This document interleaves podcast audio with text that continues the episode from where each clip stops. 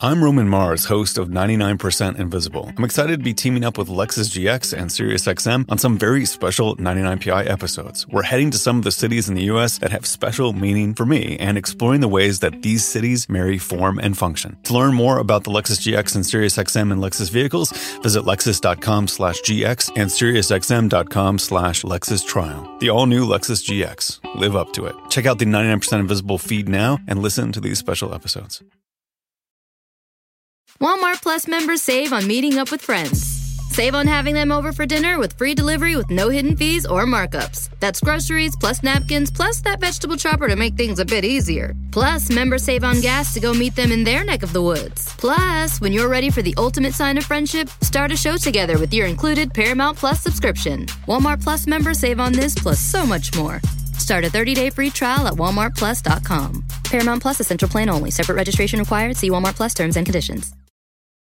Luxury is meant to be livable. Discover the new leather collection at Ashley with premium quality leather sofas, recliners, and more, all built to last. No matter how many spills, scuffs, or pet related mishaps come its way, the leather collection at Ashley is made with the durability you need for the whole family. Shop the new leather collection at Ashley and find chairs starting at $499.99 and sofas at $599.99.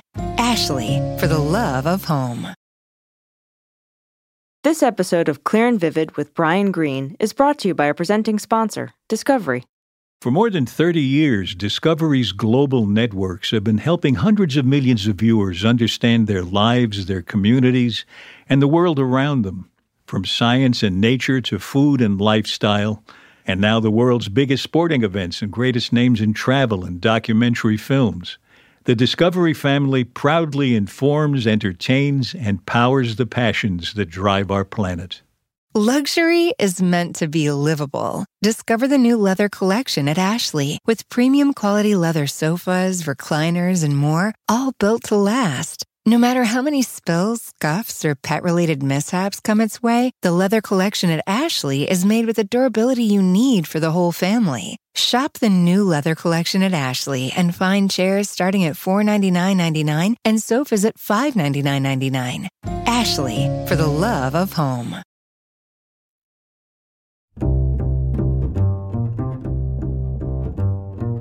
I'm Alan Alda, and this is Clear and Vivid conversations about connecting and communicating. When I see a young kid and I'm talking to them about black holes or the Big Bang, and I and I see their eyes light up in a way that tells me that they're so fired up about this cool idea. And when they say to me, I didn't even know that was science, Ah, you know, at that point you say, wow, this is something that it's it's just tragic for for for kids and adults to not at least be given the opportunity to wander around some of the most wondrous ideas that the species has ever developed. Brian Greene is not only a brilliant theoretical physicist, but he's also a man dedicated to bringing the wonder of science to the rest of us. And that includes me. Brian and his wife Tracy Day asked me to join them a dozen or so years ago when they began the World Science Festival. And it's been a continuing education for me ever since. I've interviewed some of the world's sharpest minds on dozens of stages in New York and Brisbane, happily contributing my ignorance and curiosity to the job of bringing their work to a wider audience.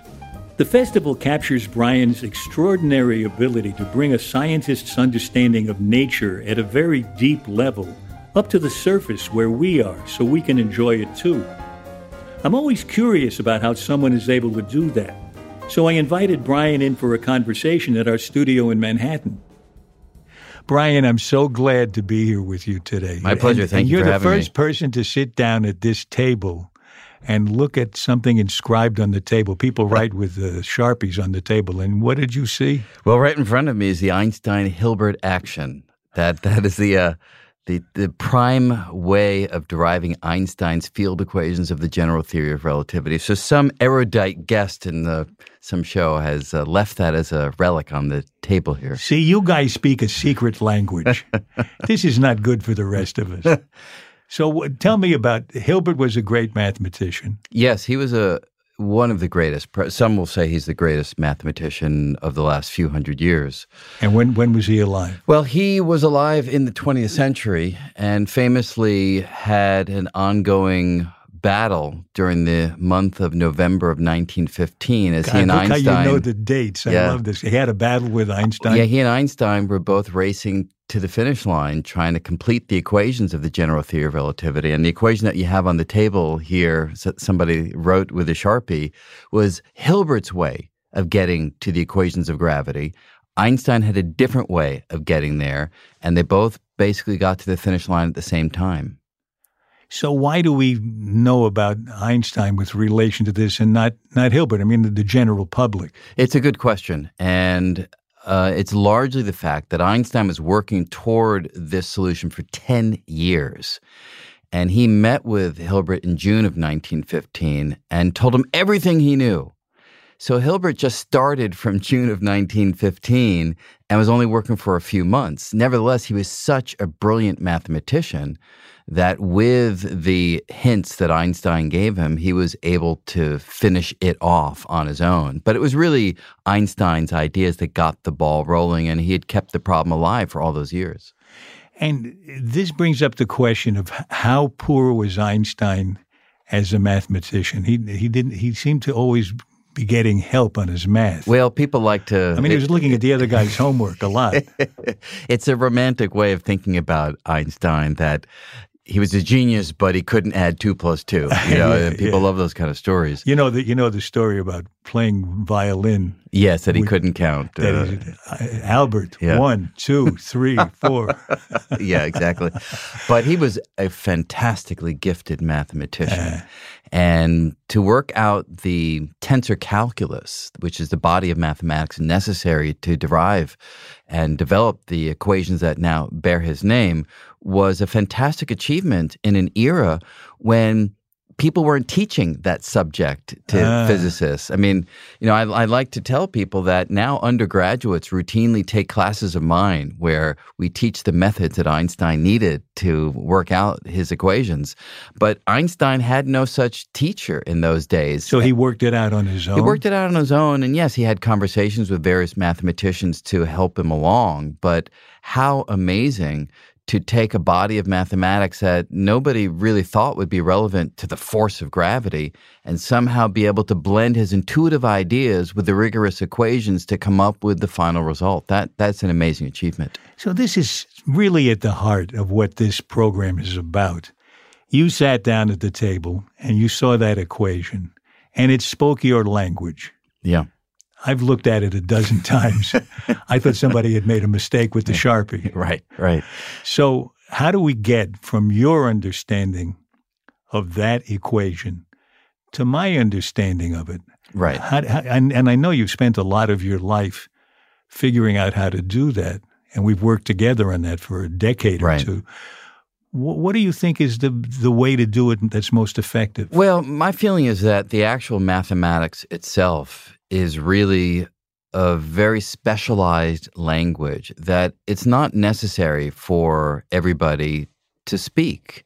Similarly, I mean, if there were things written on this table in Sanskrit, I'd have no idea what they are. They would just look like symbols to me. And if someone could come along and translate the Sanskrit into a language that I understand, I'll be satisfied that I get the gist of what those symbols mean. And I think that's what we need to do. We need to translate from the mathematical equations into a more common vernacular using analogies, using, you know, plain old explanations, using visuals. And I think people can get pretty close to an understanding of what the mathematics is trying to tell us using that approach. I mean, there's an interesting question. I think you and I have kicked it around in the past from time to time. Is are you always going to be missing something? That's what I was going to ask you Yeah. next. I, you, it sounds like you have binoculars into the dark, unknown reaches of the universe yeah. that I'll never have possession of. You can see things, or at least are convinced you can see things, because I can't check out your math. I don't know how. Right. But you seem to be able to see things in a way that I'll never be able to see them if I don't have the language of math. I, I'd like to say that you're completely wrong and you can see everything. However, I think there's some truth to what you're saying. you do have a deeper, fuller way into the ideas if you understand the mathematics. Just as I mean, with the analogy with Sanskrit, I'm sure there are nuances and subtleties of certain ideas that are expressed in, say, a foreign language, Sanskrit Yeah, or whatever. There were probably colorful insults in Sanskrit. There you go, exactly. That you know, you'll you, all you'll you'll take it literally if Yeah. you just have a basic understanding. Yeah, so so you see that you are missing something in translation. There there always is that case, and it's it's the case too with the mathematics. I mean, when I look at this equation on on the table, and for those of you who are interested, it's integral d4x root minus g, where g is the determinant of the metric times r, which is the scalar curvature. I When was just going to say that. I, I, I wish you hadn't been so quick. you know, so So what? So what? So when I look at that equation, I do see a lot of things going on there. In my mind, I see curved surfaces and I see a mathematical gadget that measures distances on that curved surface. And I see another mathematical gadget that uses those distance relations to determine whether the surface is curved or flat. And all of that happens immediately when I look at this equation, just because I'm trained to recognize the symbols. And you definitely don't get that if you don't speak the language. But you can get the basic idea that Einstein was saying that warps and curves in space push things around, much like if you have a bowling ball and a rubber sheet is the canonical metaphor that we I love know. to use. I know, And, and that's I- what's happening. My memory is that Einstein himself came up with that image, and and it's a two dimensional image, which Yeah. always throws me. it is. Because it's as if you had a rubber sheet and you put a bowling ball, you stretch the sheet tight, you put a bowling ball in the middle, it dips down a little under the weight of the ball, right. Which already is explaining gravity by using gravity to explain it, which I already agree, I agree with you completely. it's, it's it's a little bit running in circles on itself. It is totally running in circles. And the problem with most analogies and metaphors is if you push them too far, they break. Yeah, that's true. But just You know. to complete that for anybody who hasn't heard Yeah. it before, the idea, as I remember it, is the bowling ball makes the rubber sheet curve dip, and if you without the bowling ball, if you roll, a, say, a ping pong ball across the sheet, it'll go in a straight line. But when you put the bowling ball on, it has to curve with the uh, with the sheet. And it takes a curved route to the other side. Exactly. leaning toward dipping down toward the bowling ball. That's right.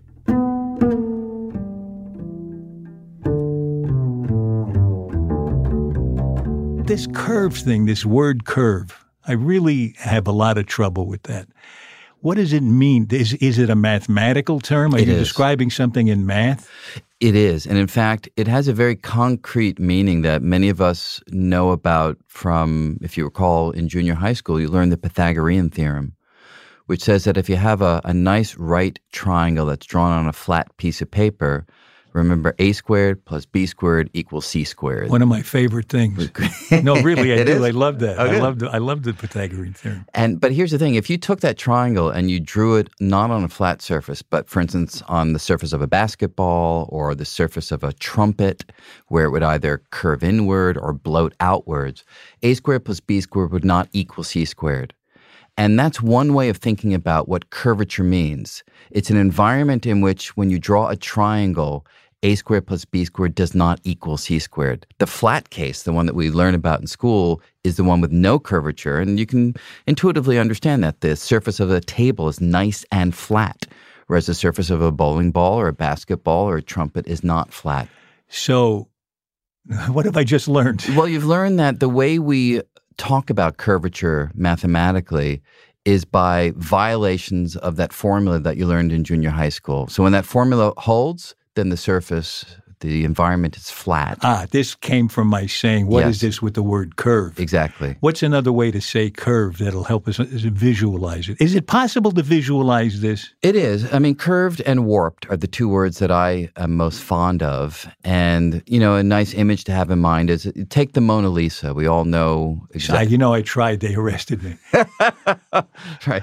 Uh, That- actually, less know, aggressive the, taking. The, Mo- the Mona Lisa was stolen, I think, in 1911. is that maybe for this purpose. They And trying they're- to illustrate curvature. They're not sure they got the real one back. Oh, you're kidding. That's what I read. Is that true? Isn't that interesting? Oh my God. So no, no, that has nothing to do with the curve. Yeah, it- but that's much more interesting. No, but it's a little diversion to give everybody a break. So okay, so give me another word for curve. What- So so warped. Let's use warped. So imagine you take the Mona Lisa and it and it gets wet and the canvas stretches and it becomes all motley with various bubbles and things in it.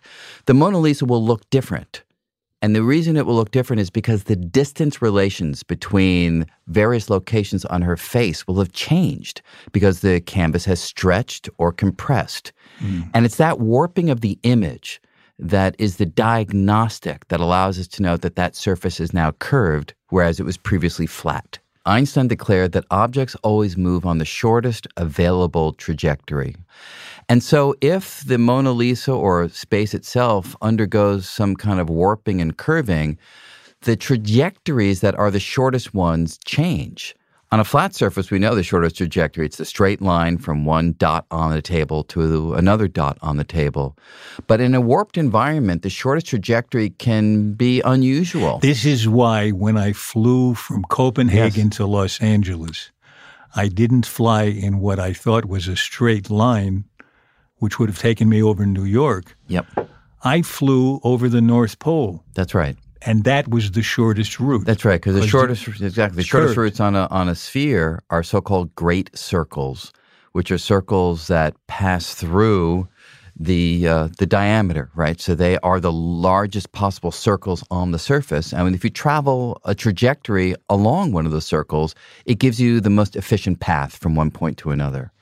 So the, just bring me back again to cur- so the space around the sun Yep, gets compressed in some way, that's right. and therefore it's a shorter route Yes. to go closer to the sun as you're passing by it. That's right. And the shorter route is a trajectory that we would normally call an orbital path. So the Earth goes in orbit around the sun because that is the shortest trajectory that the Earth can follow in that curved environment. Otherwise, the Earth would just keep moving, find some other star. Exactly. Well, I, I'm exhausted. Hey, it's you who put the equation on the I table. did, Someone believe me, did. it wasn't me.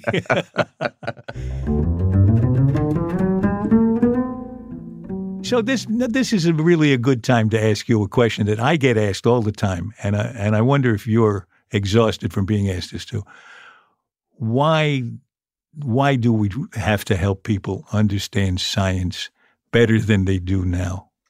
I mean, what difference does what we've just been saying make to anybody? Well, I think I've, I've sort of got two answers to that question. The first is the, if you will, the more practical one, which is look, you look out into the world and there's enormous opportunity and fantastic challenges that we face on so many fronts in alternative energy sources, in climate change, and the opportunities with personalized man- medicine and nanotechnology. And there's so much that we can do. And there's so much that we are going to attempt to do. And if you don't understand any of the underlying ideas, you can't participate in the decision making. You can't participate in giving your representative some sense of how you want things to go. So you become a bystander. And that to me infringes on the democratic process itself. So the health of democracy, I think, requires the populace to have some basic understanding of the key ideas that go into these decisions that will be made. But the uh, answer that really touches me more deeply than that, that's important, I'm not taking away from that, is when I see a young kid and I'm talking to them about black holes or the Big Bang, and I and I see their eyes light up in a way that tells me that they're so fired up about this cool idea.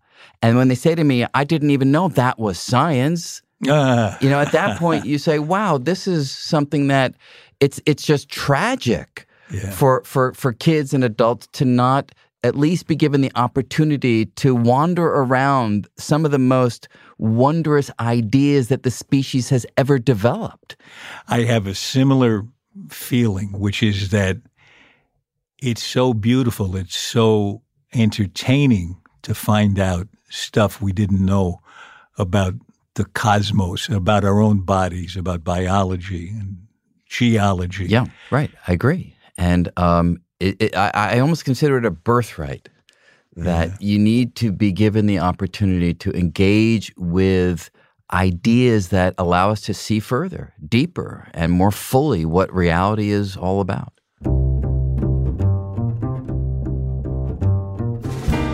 Those are a couple of reasons for knowing more about science that apply to all of us.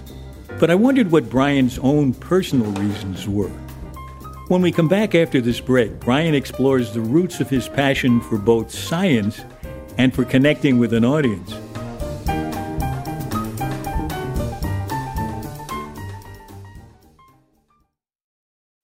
I'm Roman Mars, host of 99% Invisible. I'm excited to be teaming up with Lexus GX and SiriusXM on some very special 99PI episodes. We're heading to some of the cities in the US that have special meaning for me and exploring the ways that these cities marry form and function. To learn more about the Lexus GX and SiriusXM and Lexus vehicles, visit lexus.com slash GX and SiriusXM.com slash Lexus Trial. The all new Lexus GX. Live up to it. Check out the 99% Invisible feed now and listen to these special episodes. Luxury is meant to be livable. Discover the new leather collection at Ashley with premium quality leather sofas, recliners, and more, all built to last. No matter how many spills, scuffs, or pet related mishaps come its way, the leather collection at Ashley is made with the durability you need for the whole family. Shop the new leather collection at Ashley and find chairs starting at $499.99 and sofas at $599.99. Ashley, for the love of home. This is clear and vivid. And now back to my conversation with Brian Greene. What started you? What what what was the beginning of your entry into this as something that you loved rather than something you had to do? Well, it was it was young, and I think many theoretical physicists like me have similar stories. I suspect, but for me, it was all mathematics. And at an early age, my dad taught me the basics of arithmetic, nothing deep you know, he was a high school dropout, but he loved these ideas. And once he taught me how to multiply, I just couldn't stop multiplying.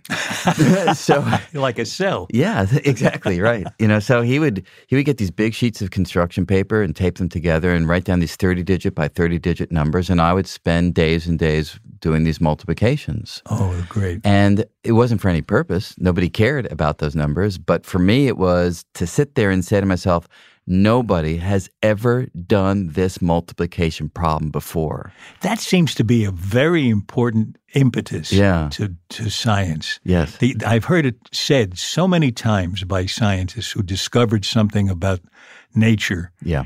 The, the phrase, I'm seeing something no one's ever seen before, that comes up over and over yeah. again. It's, yeah. I guess it's the, the feeling that. Uh, uh, the guy who saw the Pacific Ocean for the first time, from the guy from Europe who saw it for the first time, right? Felt. Yeah, I mean, there's something in our evolutionary makeup that I'm sure that the evolutionary psychologists can identify for us that makes us enormously drawn to being the first person to recognize something.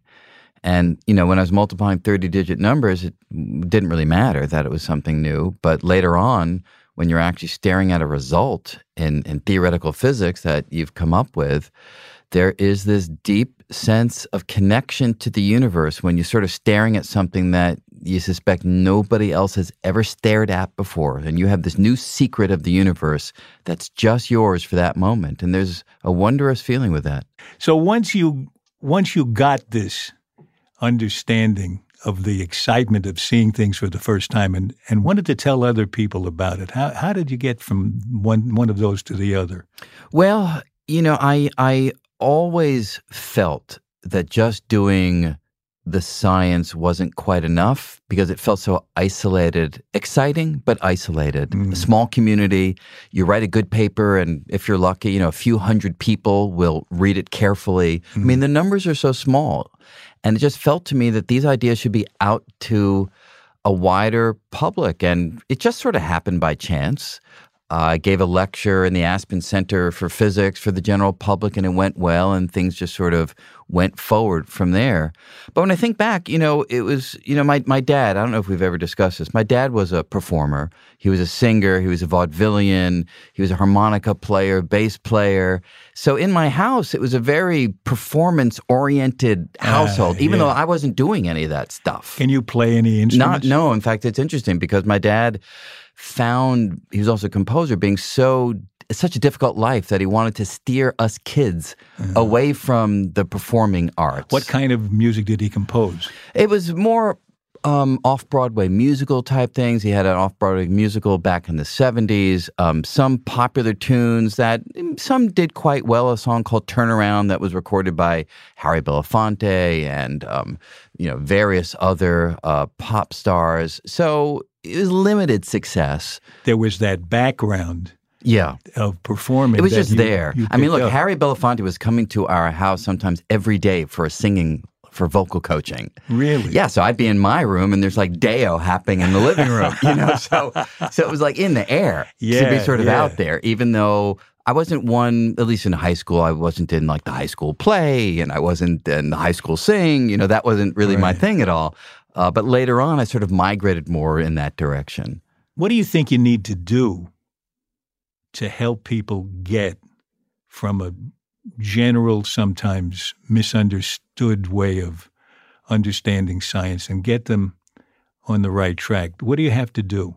Well, I think that you really need to speak about things that matter to you. I think that to me is the That number. matter to the person listening? No, matter to the person speaking. In other words, Ah. I I cannot just go out there and talk about anything, any science. It's like I'm not, you know, I have my science research and I have my science for the public, but I would never be like a science correspondent because I'm not one who just is um, a vessel for taking scientific ideas and trying to translate them for the public. I need to really care about mm-hmm. the scientific ideas and you sound like you also need to have studied it deeply so that you don't me, make a mistake. That to me makes a big difference. And I have to tell you, when I look at folks who write for newspapers or do stories on television who are not scientists, I have tremendous respect for them because I wouldn't have the courage to go out there and talk about these scientific ideas if I didn't know them inside I out. have that same feeling. I'm, I'm in awe of people who take on that responsibility. Yeah.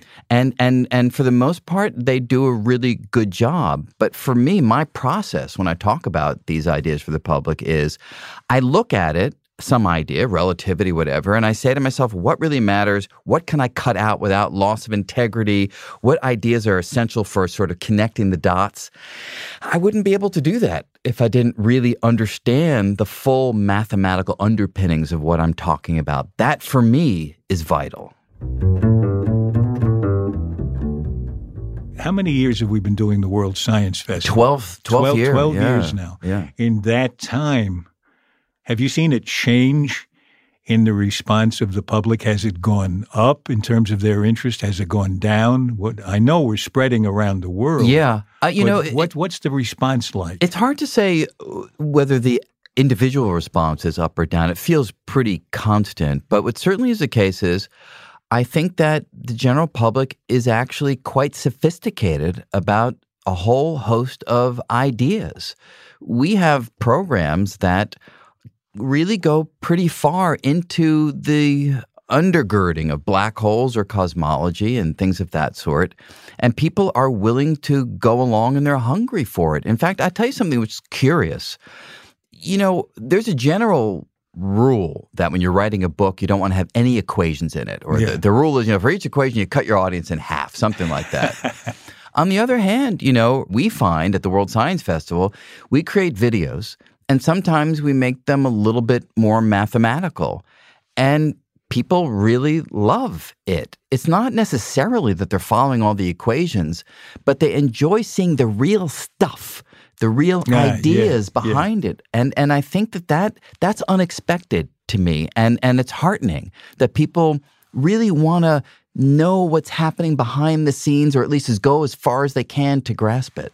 Do you find that the World Science Festival is appealing to people more in one aspect of science than another, or is it? Yes, equal? without a doubt. What's the most interesting? The, the, the public that we reach is most excited about physics, cosmology, astronomy, and also neuroscience, the brain, and sort of the future of thought in this is so humanity. interesting. This is just like that study that I, I talk about a lot because it, it interests me so much.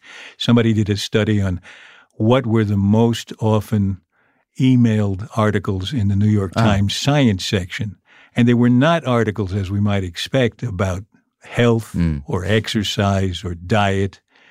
They were articles about things that express the awe and Yeah. wonder of nature. Yeah, I can even go uh, in that direction too. I mean, the World Science Festival has created programs on health and diet, programs on diabetes, programs on AIDS, programs on cancer research. And those are the ones that are the hardest sell. Although you'd think they would be the ones that are the most practical, maybe even the most useful.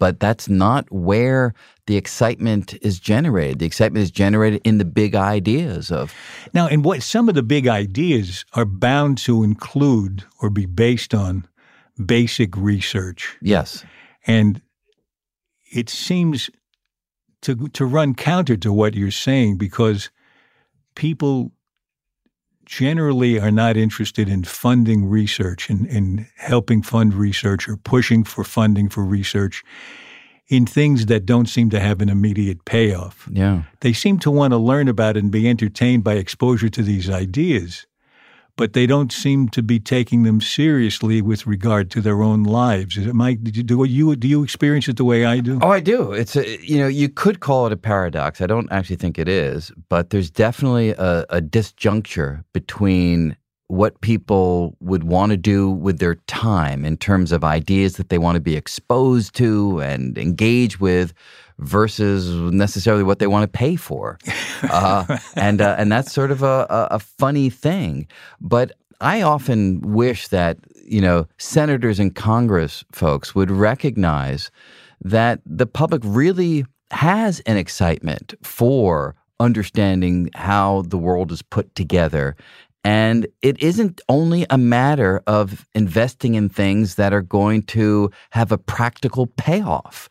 The human mind is our most precious quality. And having that mind journey across the cosmos, journey to the beginning of time, I mean, those are journeys that are deeply moving. And in order that those journeys can be continued, you have to have the research that's going to continue. I th- I've heard smart people say that everything or almost everything that's discovered in basic research, the way nature works at its most mysterious level, that that almost always leads to something practical. It, uh, Einstein's work took a hundred years to to result in GPS, which we now carry around in our pockets. Yes, GPS and Einstein is a good example, but one that really comes to mind even more forcefully is quantum mechanics. I mean, here's a subject developed in the 1920s and 1930s that I'm sure seemed incredibly esoteric at the time. Particles and atoms and energy levels of electrons and Schrodinger equation. It was- Gluons. Yeah, you know, it, it was so abstract, and yet quantum mechanics is why we have integrated circuits, which is why we have cell phones, it's why we have computers, it's why we have effectively every piece of modern technology. It wouldn't exist without the basic understanding provided by quantum physics. Yeah, so here's an example where if you were practically minded and were funding things in the 1920s and 1930s, you might have cut off funding for quantum mechanics. Right.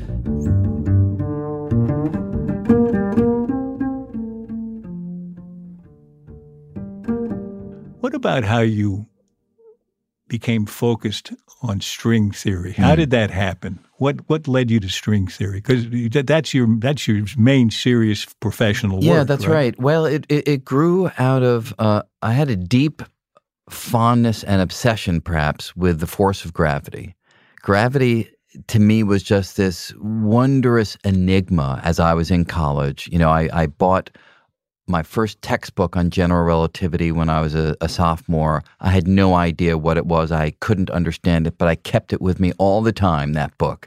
And I'd open it and I'd sort of sometimes caress the pages a little bit, you know, because I knew I wanted to understand that stuff. You know, I tried you know? reading that way too. It didn't work. uh, I mean, it took a while, but, you know, certainly by junior, senior year, I, I understood the stuff. And I just wanted to understand gravity. So when I went to graduate school, that was my focus. And it was really fortuitous at that time, right the very first year of graduate school, string theory, the first major breakthrough happened. And this was the promise of a gravitational theory that would also involve quantum mechanics. Uh-huh. So I could not not I had to work on it because it was exactly where I wanted to be. And it was also the ground floor of a new theory, which is always a wondrous time because you don't have to know a lot to make progress. I, I think I I share your interest in gravity. I was waiting for somebody at a lunch table once in a restaurant, and for 15 minutes while I was waiting, I would drop a fork or a ah. spoon on the table and just watch it rush to the table. Yeah. And I kept thinking, something's happening that I can't see. What is that that's happening? Yeah. And if you would have said that, you know, whatever, 75 years earlier, you could have been Einstein. I mean, that's I what he was, that's what he was I thinking. could have been Einstein, yeah. but I turned it down. Yeah. that's a, that's a role that just didn't fit in.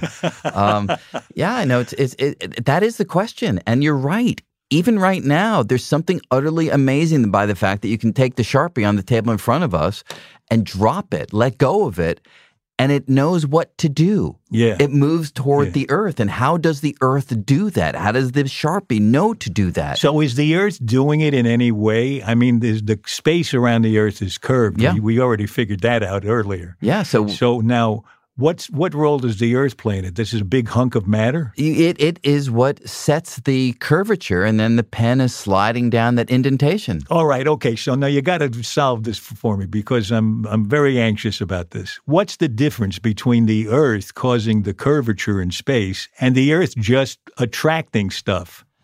Well, both are fine languages, and both can be used to predict the motion of the Sharpie that I just dropped, and both are accurate.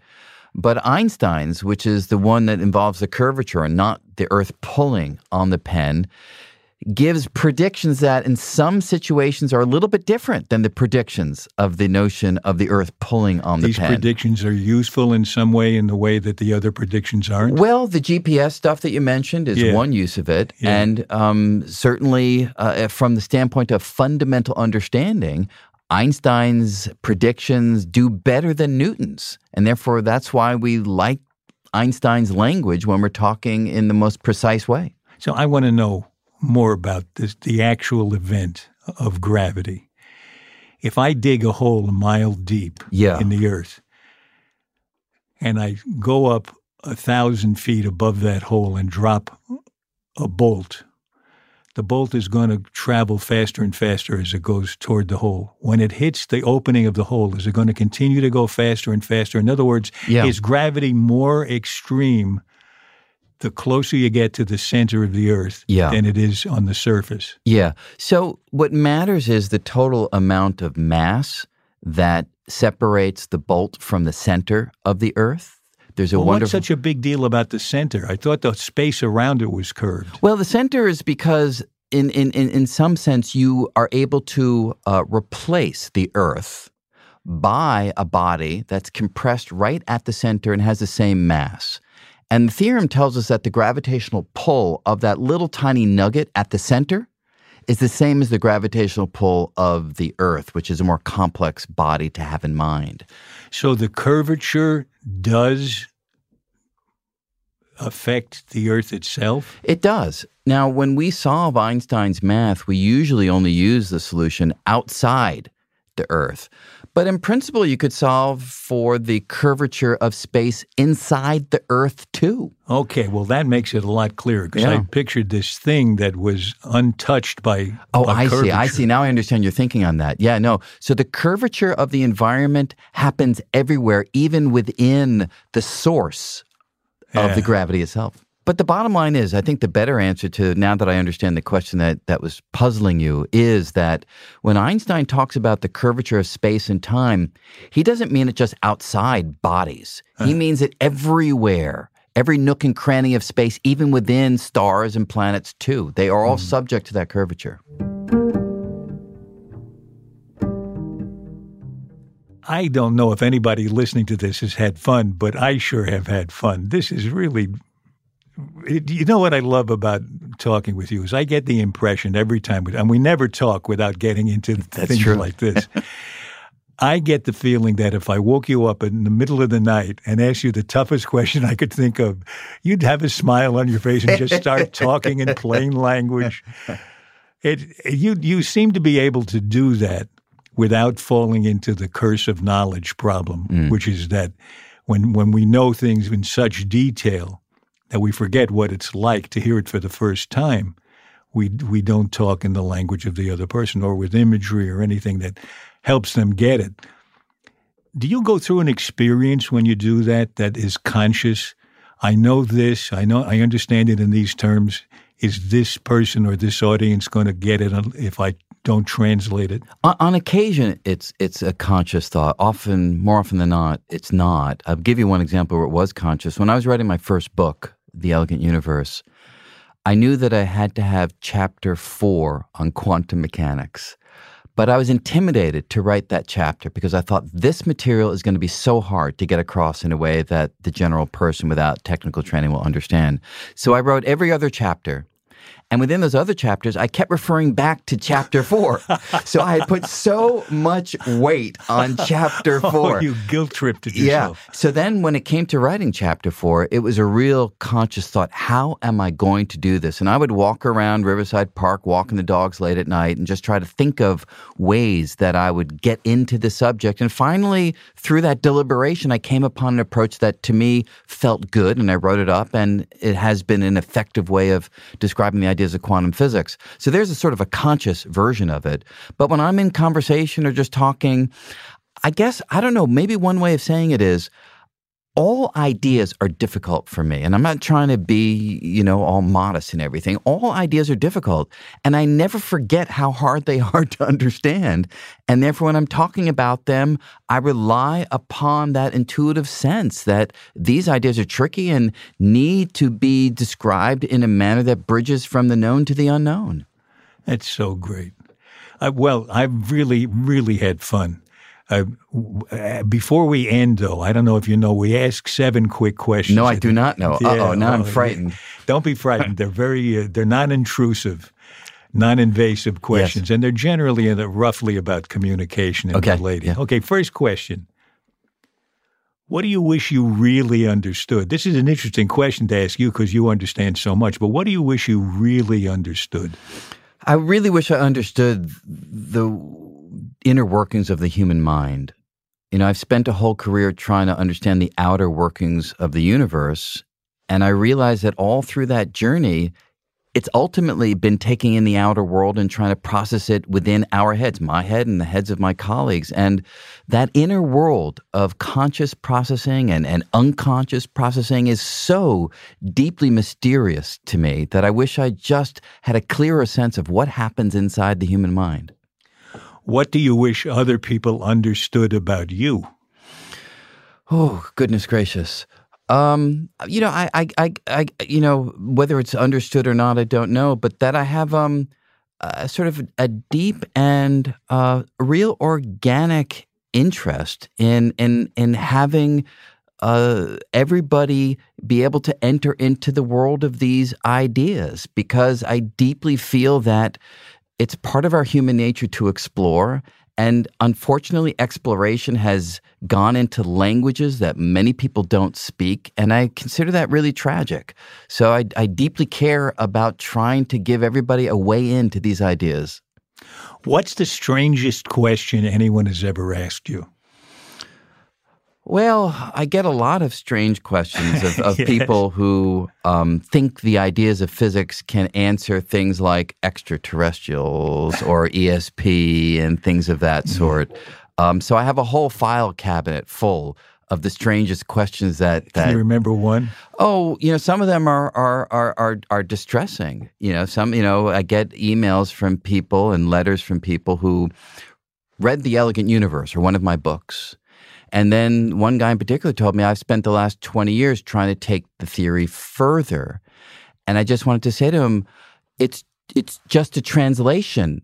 That's not the theory in the elegant universe. There's a whole body of mathematics that's out there. And without that, you can't push the theory further. So it kind of almost was heartbreaking to imagine this individual who mistook, if you will, an attempt to explain the ideas for the actual rigorous ideas themselves. Yeah. How do you stop a compulsive talker? Well, uh, you ask them to recite Einstein's equations. if you can get a word in edgewise, unless he's already talking about Einstein. Then, then you're sunk. There's nothing to do at that point.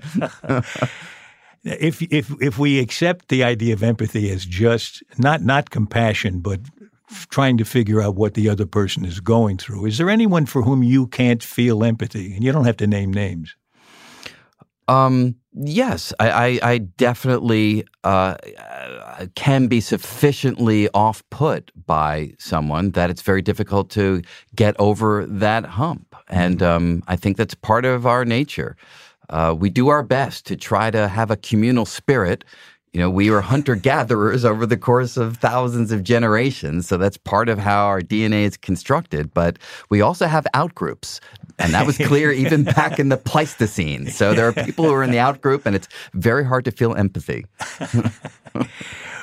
How do you like to deliver bad news? On, in person, on the phone, or by carrier pigeon? You know, I, the best way is, you know, I, I ask my wife Tracy to do it. Oh, great. Oh, God.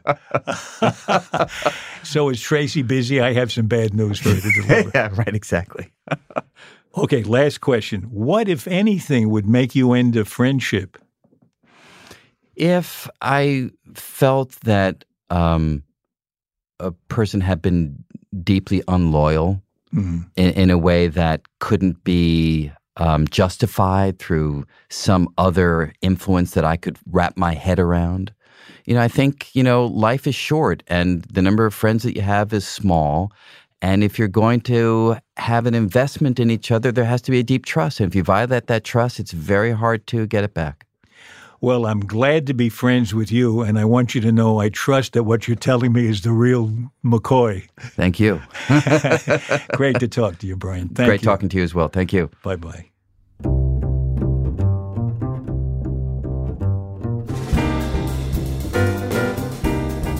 This has been clear and vivid.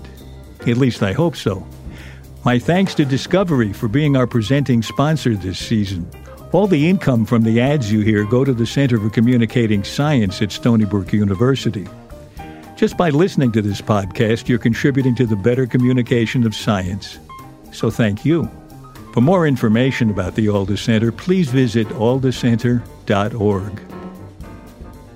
Brian Greene is a great friend of mine, and I find his work at the intersection of science and theater especially fascinating.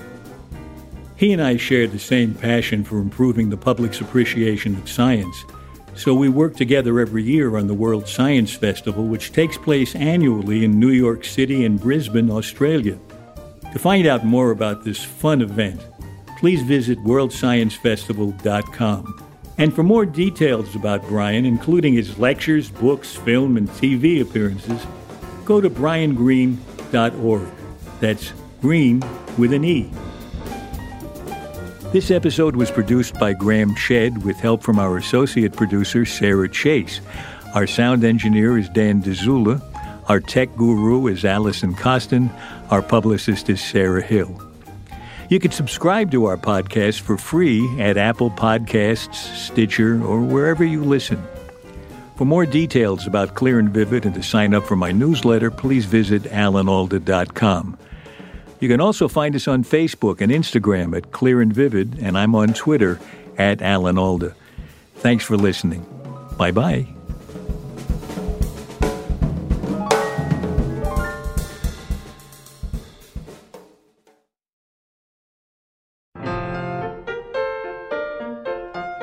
Next in our series of conversations, I talk with another man with the passion and skills for explaining the mysterious.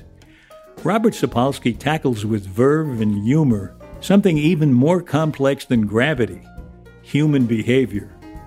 I think a huge percentage of people are capable of shocking themselves at how crummy their behavior can be in the right, unright circumstance and how heroically compassionate they could turn out to be in circumstances where they may not have expected it. And yeah, this this capacity for extremes of pro-social and antisocial behaviors is just without precedent in the animal kingdom.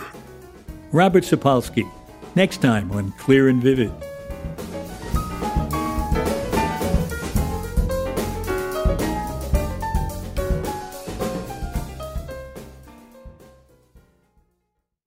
Luxury is meant to be livable. Discover the new leather collection at Ashley with premium quality leather sofas, recliners, and more, all built to last. No matter how many spills, scuffs, or pet related mishaps come its way, the leather collection at Ashley is made with the durability you need for the whole family. Shop the new leather collection at Ashley and find chairs starting at $499.99 and sofas at $599.99. Ashley, for the love of home.